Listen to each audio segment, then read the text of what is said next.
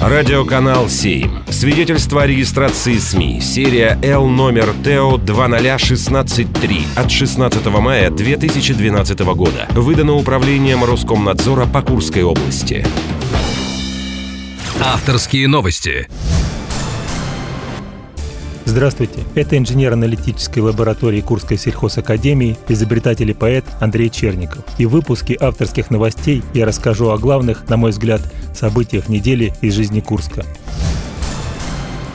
9 мая по Курску пройдет бессмертный полк. В прошлом году в шествии участвовали 45 тысяч курян с фотографиями своих фронтовиков. Ежегодно я хожу на эту акцию, но не участвовать, а смотреть. На мой взгляд, это одно из самых эмоционально сильных мероприятий, которые у нас вообще можно увидеть. Много можно говорить об объединяющем наше общество значении бессмертного полка, но лучше сходите и посмотрите сами.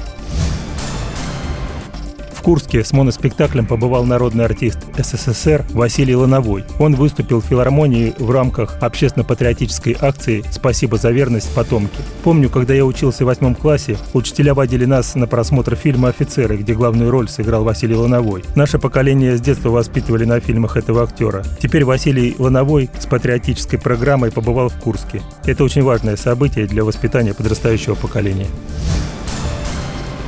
Дмитрий Вебер представил Курск на всероссийском вокальном конкурсе «Новая звезда». Третий сезон выходит в эфир в августе на телеканале «Звезда». Курск всегда славился своими соловьями, и не только птицами, которых на дореволюционных ярмарках продавали по цене скаковых лошадей, но и выдающимися исполнителями. Меня не удивляет успех Дмитрия Вебера. У нас немало талантливых музыкантов. Хочется пожелать ему успеха и попросить курян активнее поддержать нашего вокалиста.